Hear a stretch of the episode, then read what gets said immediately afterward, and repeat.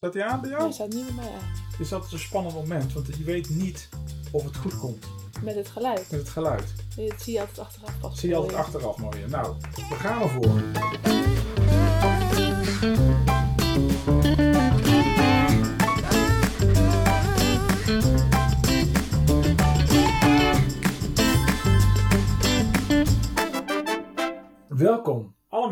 bij de derde aflevering van het tweede seizoen van Geens. Onze podcast over de wereld en wat ons bezighoudt. Vandaag een verkiezingsspecial. Dit is Jouwert en natuurlijk Aukje. de verkiezingsspecial. Dit wordt dus eh, online gebracht in de week van de verkiezingen. Dit jaar dus drie dagen verkiezingen.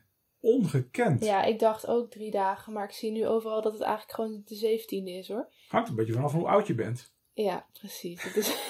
maar volgens mij voor ons allebei geldt dat we gewoon op de woensdag. eh, Ja, maar opa Tom, mijn vader, die kan al, eh, al stemmen. Dus Wat dat is hartstikke leuk. tof, ja. Nou, dat vind ik wel terecht hoor. Dat Ja. er, eh, Jij bent eigenlijk zelf actief binnen GroenLinks of binnen Dwars, de, de Mhm. GroenLinks jongeren. Dus voor jou is het heel logisch dat je je met verkiezingen bezighoudt op de campagne, ja. in de campagnecaravaan. elke dag ben ik ermee bezig. Van eh, wat, wat komt er nu weer op onze socials? En eh, oh, kunnen we nog meedoen met die flyeractie? Wanneer ga ik zelf flyeren?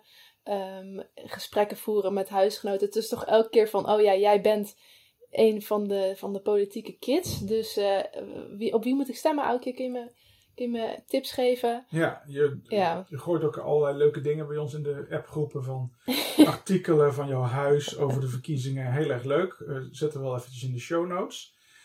Ehm, we willen eigenlijk beginnen met de algemene vraag. Eh, dat vond ik wel een leuke eh, die jij inbracht. Eh, waarom zijn verkiezingen belangrijk voor jouw generatie? Ja. Zullen we jou als vraag. eens eventjes aftrappen? Nou ja, ik denk dat het een, een goed dingetje om mee te beginnen is. Dat, het, dat was de laatste tijd het nieuws. ehm, dat, de, dat de scholieren, en dan met name VMBO'ers, ehm, het democratische proces eh, niet meer zo belangrijk vinden. Volgens mij was het iets van 40% of zo van de VMBO'ers vindt democratie belangrijk. 40% van, ja, 14-jarigen. ja, van, En, de eh, VMB, van de VMBO'ers. Ja, en Ja. dan was dan bij VWO was dat dan veel hoger. En het Ja. ging over burgerschapsonderwijs, over maatschappijleer. Ehm, maar ook eigenlijk een beetje de fundamentele vraag van... ehm, is democratie nog wel eh, aantrekkelijk voor jongeren? En doen we daar wel genoeg mee? Eh, zijn ze nog wel zich bewust genoeg? Zeg maar, we zitten natuurlijk, wij zitten echt in een generatie die com- compleet is opgegroeid met ehm, ehm, het, de aanname dat democratie er maar gewoon is. Ja, Zeg maar, het is niet meer. Ja, precies. Zeg maar, jullie hebben tenminste nog de Koude Oorlog meegemaakt en dictaturen waar dat misschien niet zo vanzelfsprekend inderdaad. was. Ja. Eh, maar voor ons is het gewoon eh, het, het meest vanzelfsprekende wat er is. Ja. En Goed, ja, je, je viert dan misschien nog soms 5 mei en de, de vrijheid of zo. Mhm. Maar wat dat nou echt betekent, dat wij hier vrij mogen stemmen. Ik denk niet dat veel jongeren zich daar heel erg bewust eh, mee bezighouden. Wanneer stemde jij voor het eerst? Ik heb twee keer gestemd tot nu toe. Eén keer eh, provinciaal en één keer waterschappen. En hoe voelde dat om te stemmen? Oh, fantastisch. Maar Ja? ik vond het echt fantastisch. Maar ik bedoel, ik was er daarvoor ook al mee bezig. Ik was eh, bij de vorige Kamerverkiezingen in 2016. Klopt dat? Vier jaar geleden, ja. Nou, 2017 denk ik, ja. Ja. Toen eh, waren er scholierenverkiezingen op onze middelbare school. Ja. En daar was ik echt super actief naartoe aan het leven. Ehm, dat ik er bij de schoolkrant een flyer voor heb gemaakt oh ja, en dat zo. was wel leuk. Ja, Dat was echt leuk. een ja, leuke tijd. stemwijzer, ja. Ja, precies. Dus ik was, al- ik was sowieso al heel erg enthousiast om, om te gaan stemmen. En voor mij persoonlijk is het altijd gewoon iets geweest wat ik echt wil vieren. Het is echt fantastisch. En ook iedereen om mij heen, want ik zit natuurlijk heel erg in een politieke bubbel, heeft dat voor, gevoel ook heel erg. Ik ken ook geen enkele jongere die niet gaat stemmen. Hm. Mijn huisgenoten gaan allemaal stemmen. Mijn, mijn vrienden, zover ik weet, gaan allemaal stemmen. En waarom gaan ze dan stemmen? Omdat ze dat heel belangrijk vinden. Van ja, je moet toch je democratische plicht vervullen of zo. Ja. En, maar de meesten ze vinden het ook doen? echt leuk. Waarom willen ze hun democratische plicht vervullen? Wat is voor hen de democratische plicht, denk jij? Of voor jouw generatie dubbel? Ja, ik denk dan toch het gevoel eh, dat er wel verandering mogelijk is. Je moet dus ook een soort van hoopvol zijn. Hm. Ehm, wil je nog gaan stemmen of zo? Ja. Je moet nog een soort van vertrouwen hebben in het proces. Ja. Maar ja, aan de andere kant heb ik ook het gevoel dat we er niet ontzettend bij stilstaan. Ik moest hier ook aan denken, want we hadden afgelopen donderdag een activiteit van Dwars Utrecht. wij nodigen altijd sprekers uit. En dit keer was Melody er. Melody van de gemeenteraad in Utrecht. En zij is nummer 36 op de lijst van, voor GroenLinks. Um, en um, Melody die vertelde dat zij een ontzettende passie heeft voor democratie, omdat ze op haar vijftiende uit Iran is gevlucht naar Nederland. En dat ze als vijftienjarige heel erg het onrecht voelde van dat zij niet mocht meebeslissen over de oorlog in haar land. Zeg maar. Ze werd daar heel erg gefrustreerd van, van waarom mogen wij niet hier iets over zeggen als burgers? Ja. En zeker als kinderen die daaronder lijden. En toen, uh, en toen is ze in, Nederland. in Nederland, toen is, is dat ook haar drijfveer geweest om dan ook echt de democratie in te gaan. Van, goh, als ik onrechtvaardigheid voel, dan moet ik daar ook gewoon voor uitkomen en daar iets mee doen. Ja. Ze doen me dan een beetje denken aan uh, Ayaan Hirsi Ali. Die uh, in Nederland kwam als Somalische vluchteling. Mhm. En zij natuurlijk ook een echte strijdster is voor vrouwenrechten. En wel met een ja, hele andere soort achtergrond. Hè? Tenminste, politiek, politiek gezien aan, het rechter, aan de rechterkant van het spectrum uh, zit. Dus VVD, vrij conservatief, mm. liber, ja, libertijns bijna volgens mij. Ehm, en dat is wel interessant, dat je dus uh, met eenzelfde soortgelijke achtergrond toch op een heel andere manier kan kijken naar politieke ideeën. Als ik eventjes kijk naar mijn eigen gevoel bij verkiezingen. Ik, ik vind het altijd heel magisch. Ik kan me herinneren dat ik voor, toen ik voor het eerst moest stemmen, ik weet niet meer welke verkiezingen dat waren, maar ik vond het echt ontzettend leuk. Ik vond, ik vond het zo ontzettend gaaf dat je dan. Gewoon enthousiasme, Ja, dat je dan mee moet doen. Dat heeft ook wel een beetje te maken met bij ons thuis. Werd er ook al heel veel over politiek gesproken. Ja. En rood uh, PvdA-gezin. Uh, mijn vader en mijn moeder waren ook wel actief bij de Partij van de Arbeid. Ook Tom die heeft ook nog wel uh, op de lijst gestaan volgens mij. En Oh joh, dat wist ik helemaal niet. Wat leuk. In de gemeenteraad, ja. En uh, dus er werd wel veel uh, gesproken. Het was wel een beetje salonsocialisme. Sorry, Tom. Maar um, ja, het wel, er werd wel veel gesproken over, uh, over politiek. En die had toen schuivende panelen. En dat was dan weer een politiek pamflet van, van de Partij van de Arbeid in de jaren tachtig, geloof ik. En ja, ik vond wel iets wat je wat je moest doen, omdat het belangrijk was. Wat jij ook zegt, ja, hoop, uh, verandering. Uh, ja. En uh, dat heb ik eigenlijk altijd wel gehouden. Ik geloof dat ik altijd gestemd heb. Misschien dat ik het één keer per ongeluk vergeten ben dat ik in de drukte van de dag een keertje per ongeluk vergeten was of zo. Toen jullie nog heel klein waren of zo. Ik weet het niet meer. Maar um, nee, ik vind het echt heel erg belangrijk. Um, we hebben in Nederland dus een parlementair stelsel. Ja. Met indirecte, een indirecte democratie. Hè? Ja, indirecte representatie. Precies. Wat, wat vind je van ons democratisch systeem, van ons verkiezingssysteem? Nou, poeh, wat een moeilijke vraag. um, ik moet zeggen dat ik er laatste tijd niet heel veel meer bij stilsta, omdat ik meer uh, op de inhoud zit. Maar ik heb er natuurlijk bij mijn maatschappijleer uh, wel over gediscussieerd. En dan kwam het ook wel eens langs uh, bij geschiedenis en bij filosofielessen van goh, uh, is um, zo'n soort indirecte democratie, is dat nou wel het meest effectieve systeem? Wil je niet een uh, directe democratie? Wil je niet uh, juist een, een groepje van um, aristocraten die heel veel van de boel afweten, de beste keuze voor iedereen laten maken? Um, ja, ik maak me er persoonlijk niet heel erg druk om, hoewel ik wel weet dat er wel geluiden zijn van god, er zijn wel dingen mis met onze, ons parlementaire systeem. Um, ik denk vooral um, de manier waarop kiezers nu heel erg beïnvloed worden om zeg maar hun stem te moeten winnen. Um, daar, daar stoor ik me wel heel erg aan. Dat het heel erg. ja, dat, er is best wel veel ruimte voor populisme en, en mooie praatjes en zo. En dat het dan niet heel erg over de inhoud gaat. En ook dat je dan zeg maar, die stelling van dat een derde van de kiezers, of twee derde van de kiezers, de dag van tevoren beslist waarop ze gaat stemmen. Mhm. Dat maakt mij, ja, dat, dat maakt mij dan wel zorgen maken over in hoeverre mensen echt een geïnformeerde stem hebben. Ja. Of uiten. En natuurlijk, uh, het, het, hele idee van het democratisch systeem is dat je gewoon sowieso recht hebt op te stemmen. Ook al uh, in, uh, verdiep je je er nou niet heel erg in. Uh, maar ja, je kunt daar natuurlijk wel vraagtekens bij zetten. Of dat nou uh, het meest handig is als je dan kijkt naar ja, verkiezingsuitslag van de PVV. Maar goed. Ja, omdat zij misschien tegen de democratie zijn. Ja, en in die zin het van, in, van binnenuit ondermijnen. Ja, precies. Ja. Ja, interessant. Ja, ik vind zelf wel eh, dat wij hele vrije verkiezingen hebben. Ik ben de podcast aan het luisteren van eh, Stemmen.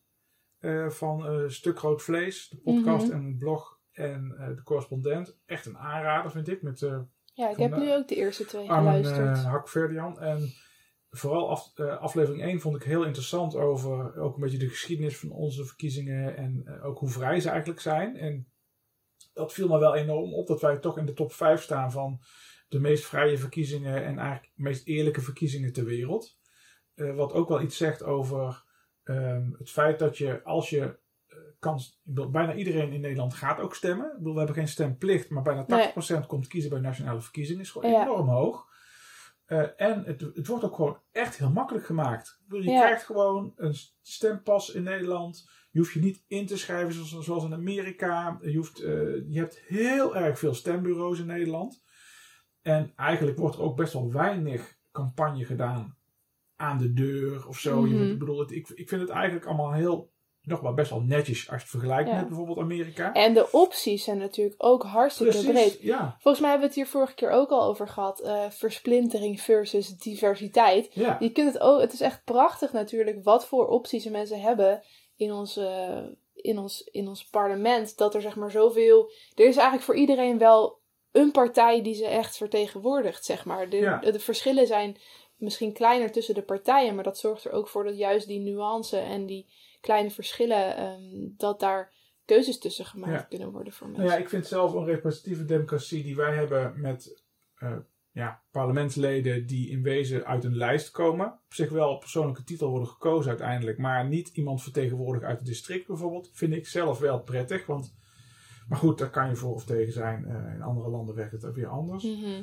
Eh, maar wat ik, eh, nou misschien even nog twee dingen over het onderwerp van waarom is stemmen belangrijk. Aan de ene kant, eh, we hebben eigenlijk best wel weinig andere vormen van democratische invloed in Nederland. Hè? Ik bedoel, Ja. we hebben dan wel nog een raadgevend referendum. Eh, D66 sinds 1966 inmiddels waren ze, zijn ze bezig met het eh, introduceren van democratische vernieuwingen. Nou, wat is er eigenlijk van terechtgekomen? Eh, de vraag is natuurlijk ook van wat zou dat dan zijn? Hoe kan je het meer democratisch maken?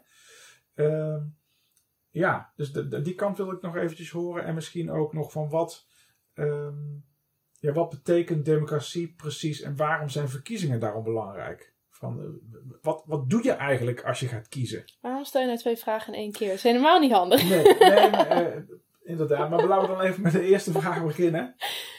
Eh, Eh, andere vormen van inspraak, burgerinspraak, burgerparticipatie. ja, ik denk dat het ehm, ontzettend belangrijk is voor politici dat zij constant het gesprek voeren met burgers. Ook al is dat zeg maar niet vastgelegd in hun ehm, verplichtingen. Want dat vond ik ook zo mooi eh, aan Melody. Ja, sorry, ik moet er gewoon elke keer aan denken dat ik afgelopen donderdag dus uitgebreid haar verhaal heb gehoord.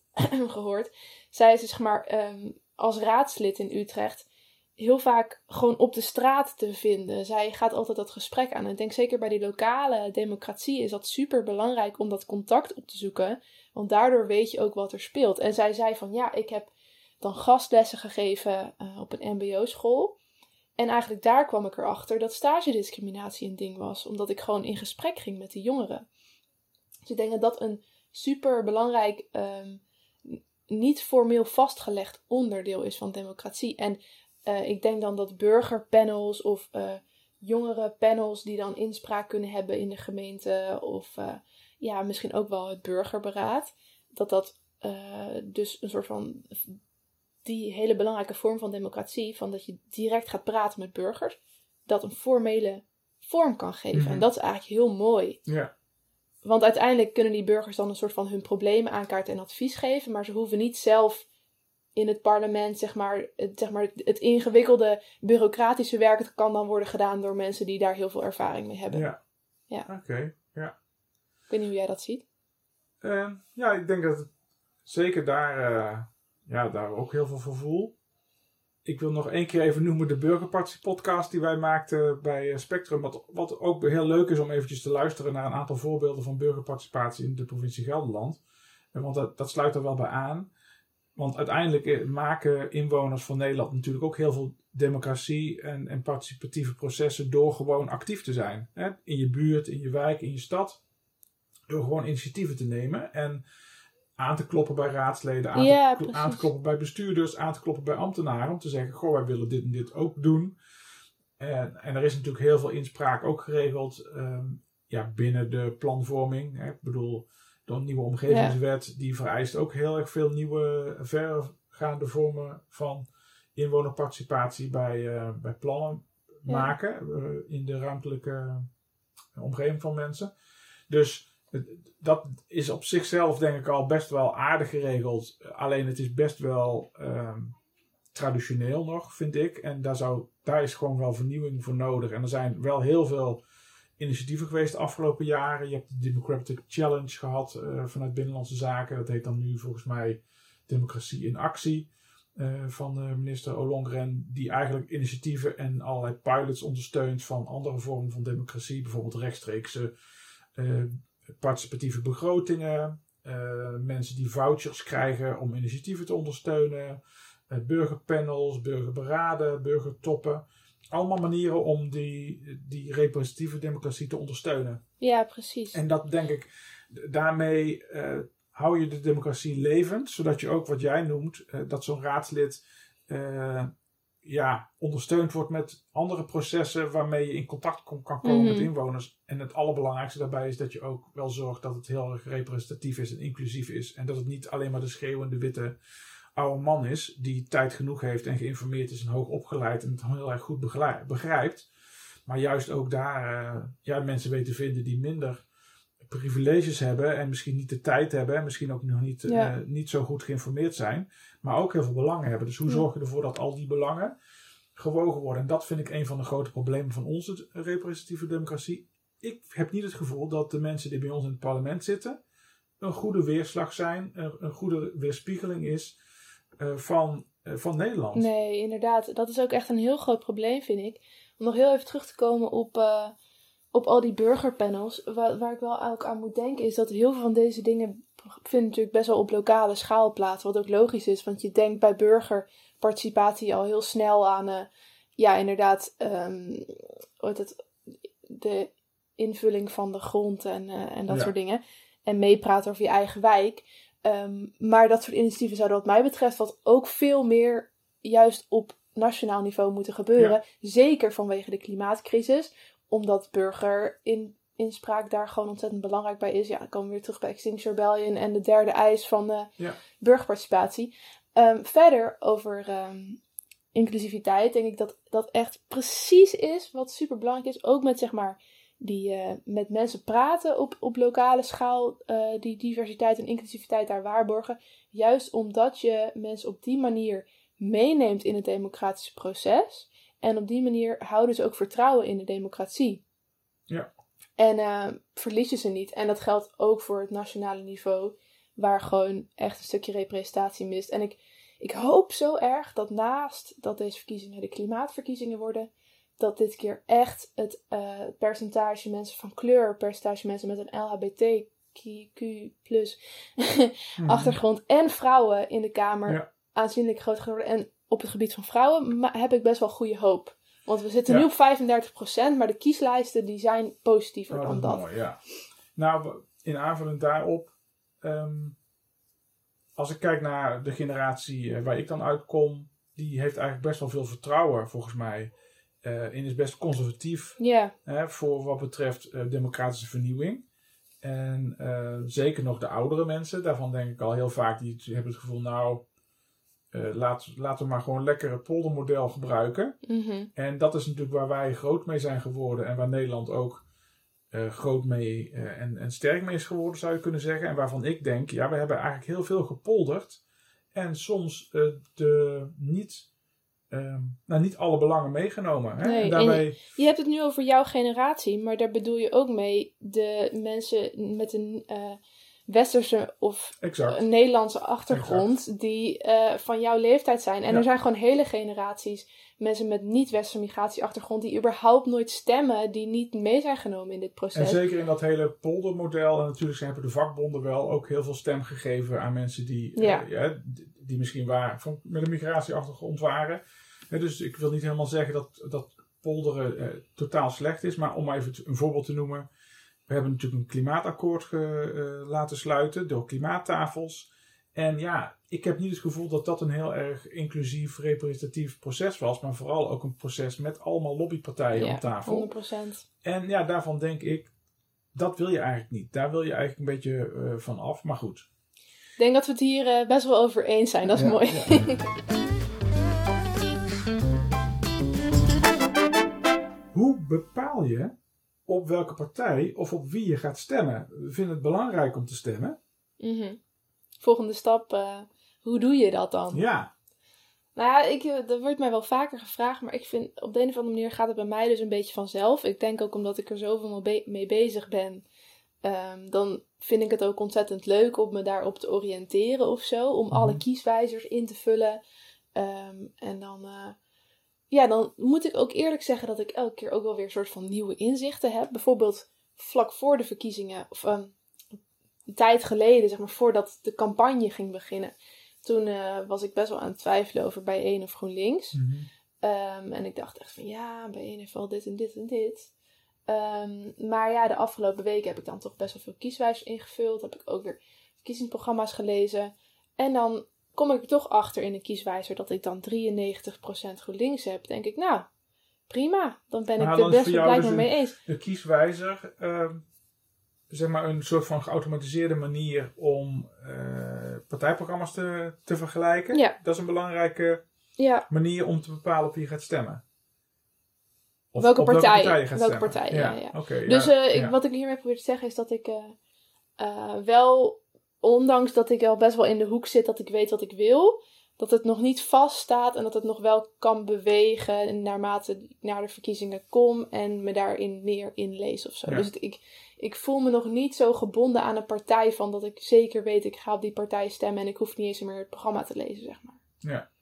Zelfs als GroenLinks lid staat het nog een beetje open. Ik voor ben jou. ook lid van de Partij van de Dieren. Ja. ja, voor mij ook wel een beetje hoor. Ik laat me wel ook beïnvloeden door mensen om me heen. Eh, waarvan ik denk, ja, die, die, die vertrouw ik, die, eh, die, hebben, die, die hebben, kunnen we daar goed advies in geven. Mhm, Eh, maar uiteindelijk heeft ook wel de stemwijzer voor mij een belangrijke ja. bijdrage. Alhoewel voor mij daar dan Partij van de Dieren hoger uitkwam dan GroenLinks. Maar kieswijzers zijn dus ook niet alles. En dat is ook, Nee. zeg maar, bijvoorbeeld de kleine nuances. ehm, om weer even terug te komen, hadden we het in de eerste aflevering van het seizoen ook over eh, het, jaar dat we klimaatneutraal moeten worden. Dat, Precies. dat verschil tussen bij en GroenLinks.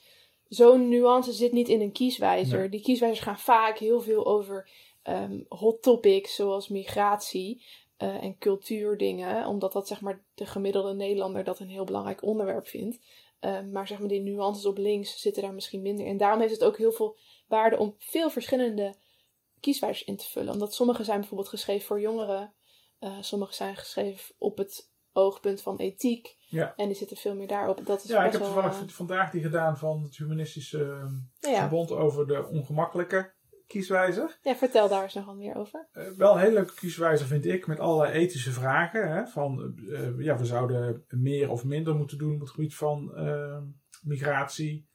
We zouden meer of vrijer moeten zijn voor wat betreft eh euthanasiepolitiek bijvoorbeeld. Mhm. En ja, ik, eh, ik kwam uiteindelijk uit op 95% D66. Dus D66 is echt mijn partij voor wat betreft de ethische vraagstukken. Eh, overigens zat er GroenLinks en de Partij van de Dieren zaten daar ook vlak onder. Dus, dus ja. maar ja, er zijn natuurlijk allerlei verschillende dingen. Maar hoe doen anderen dit? En wat ik begreep uit dat stemmen podcast was...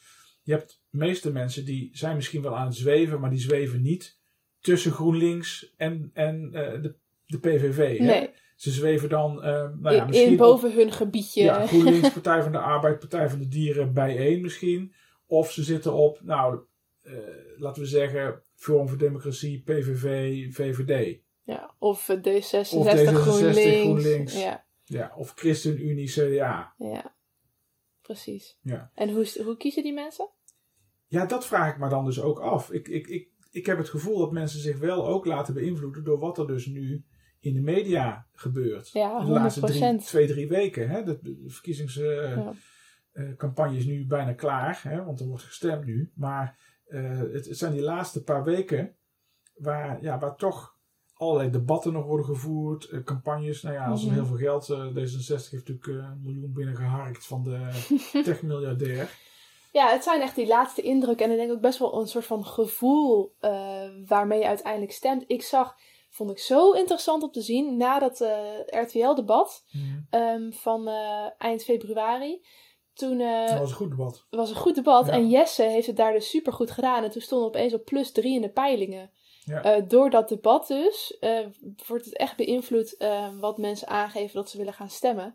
Ehm, dus een winst eh, op zo'n debatavond van tevoren kan voor een partij echt heel veel betekenen. En in combinatie met, met natuurlijk andere campagnestrategieën, of, of je zichtbaar bent op social media, of je nou net dat ene, die ene tweet wel goed raakt of niet goed raakt. Ja, wat ik begrijp is dat eh, de meeste partijen toch eigenlijk nog te weinig doen op social media. Oh, waar, Dat, eh, waar, waar hoorde je dat? Nou, die, die uh, Ah, Hakverdian oké. van, van Stemmen, die zei dat volgens mij.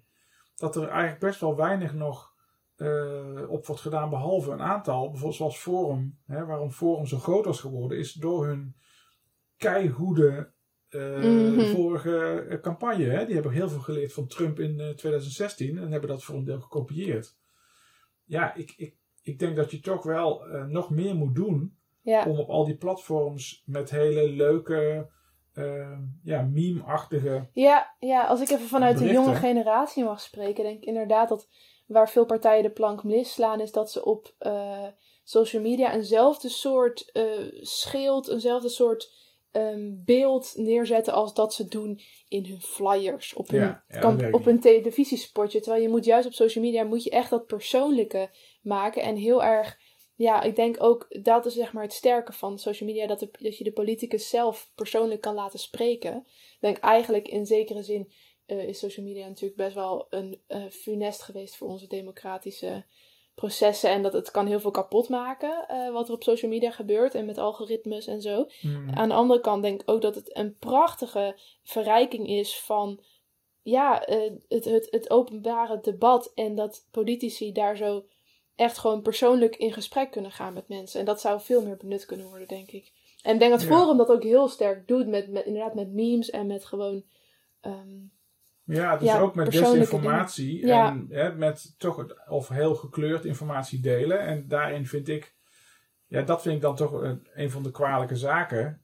Dat eigenlijk campagnes eh, ook de mogelijkheid geven om dingen ja, uit hun verband te halen. Ja, zeker en, weten. ja, die, die hele framing eh, die er kan. heel eh, gemeen af en toe. Ja, eh, en dat is nou ja, ook nu wat er gebeurt rondom vrouwelijke eh, kandidaten. Hè? ja, ik, ik, ik bedoel, het haalt ook wel het slechtste uit de, social media Mhm, naar boven. mhm. En de- dat vind ik dan wel heel jammer. Hey, ehm, we hebben het even over campagnes gehad. Nog iets anders over. ehm, nou ja, je hebt een keuze gemaakt voor een partij. Maar heb je dan ook nog een keuze voor bepaalde personen? Want net noemde je al eh, Melanie. Melody, ja. Ik heb Melody. ja. toevallig vanochtend al een, Want wa- wat- betoog wat tegen je gehouden mensen- waarom ik op haar ga stemmen. aan om, om, zeg maar, om een keuze te maken? Stel je zegt van ik wil toch, de, ik ga D66 stemmen. eh, maar binnen D66, hoe, hoe maak Ja. je dan je nou, keuze? allereerst, iedereen die dit luistert, ik hoop dat je dit al weet. Maar stem op een vrouw. Het is echt super belangrijk om de representatie omhoog te krijgen. En stem op een vrouw die volgens de peilingen niet verkozen zal worden. Ehm, waarom? Omdat als je eh, zeg maar, ehm, kijkt naar het aantal zetels dat de partij krijgt volgens de peilingen en je kiest dan de vrouw die daar net buiten valt, dan kan zij met voorkeur stemmen alsnog de Kamer inkomen en dan vaak een man eh, in de plaats van een man komen. Waardoor er dus uiteindelijk meer vrouwen in de Tweede Kamer komen. Nou is het natuurlijk een beetje ja, grijs gebied voor een partij als GroenLinks, waar sowieso 60% van de lijst vrouw is. Maar goed, eh, toch belangrijk. Voor mijzelf vind ik representatie van eh, mensen met een niet-westerse migratieachtergrond ook echt super belangrijk in de Tweede Kamer. Ehm, dus ik ga stemmen op Melody, want die eh, is dus een vluchteling geweest toen ze jong was. Ehm, maar je kunt bijvoorbeeld ook overwegen om op iemand te stemmen eh, met een LHBT eh, plus achtergrond. Ja, Ehm, top. Ik ben het daar ook helemaal, eh, helemaal voor. Wat, wat ik ook laatst hoorde, wat ik, waar ik wel van moest, ja, waar ik ook goed over moest nadenken, was als jij heel, heel erg gepassioneerd bent over een bepaald onderwerp, dan kan je ook gaan voor een kandidaat Ja. van een bepaalde partij die niet per se jouw partij hoeft te zijn, of wel in dat spectrum zit waar je ook in zit. Waarvan jij weet, die is zo goed. Hè? Zij heeft daar zoveel kennis van. En die is daar zo ontzettend goed op ingelezen op dit dossier. Zij gaat het verschil maken voor mij. Ja. En dat vind ik ook nog wel interessant. Van, nou, ik ben dan bijvoorbeeld erg van het klimaat. Of ik ben heel erg voor, voor, eh, voor meer eh, rechten voor dieren. Of ik ben juist heel erg eh, voor betere migratiepolitiek. Of voor meer inclusiviteit. Ga voor een kandidaat die daar het verschil op maakt. Mhm. Dat is ook nog wel interessant. Dan heb je nog 1, 2 of 3 dagen om dat eh, even uit te zoeken. ja. Ja, Eh, op eh, de website stemopenvrouw.nl kun je ook alle ehm, biografietjes, beschrijvingjes van, van vrouwen op de, op de lijst lezen. Dus dan kun je ook zien op wat voor onderwerpen zij heel erg, heel erg goed zijn. Voor mij was het ook nog wel een overweging waarom ik misschien op Kautar zou stemmen. Zij Ja. is nummer 9 van GroenLinks. Omdat zij dus op klimaat echt, echt een topper is. Ja, en ook nog eens heel jong. En dus best wel gewoon radicaal in de klimaatbeweging. Dat vind ik ook wel heel belangrijk om zo'n geluid in de Tweede ja Kamer... haar eh, eh, poster hangt bij ons eh, bij de voordeur. ja. Dus hopelijk, nou wie weet dat zij het voor mij ook wordt. Ehm hey, we zitten al over, het, eh, over onze tijd heen ook. ja, het is sowieso een interessant onderwerp dit. Ja, Nou, ja, goed. nou ik ben wel heel benieuwd hoe de verkiezingen gaan verlopen. Ja, ontzettend. En, en daarna natuurlijk, ja, een heel belangrijke fase. En daar kunnen we het dan eh, in de, misschien de volgende aflevering ook over hebben. Van Ja. wat doe je eigenlijk na de verkiezingen? Ja, de formatie, De eh, formatie. zo belangrijk. Ja. Zo benieuwd hoe dat gaat lopen met, eh, met de linkse partijen. Ik hoop dat ze elkaars hand vast durven te houden. Maar Nou ja, goed, we gaan het zien. Hebben jullie vragen voor ons, voor onderwerpen? Stuur je vraag naar Ja. geenspodcast.gmail.com of spreek in op anchor.fm slash geens. En kijk vooral nog even in de show notes eh, voor de linkjes naar het leuke artikel van Aukjes huisgenoten die over politiek aan het debatteren zijn. Zo is het. en nou, hartstikke bedankt voor het luisteren. Tot de volgende keer. Toedeledokie.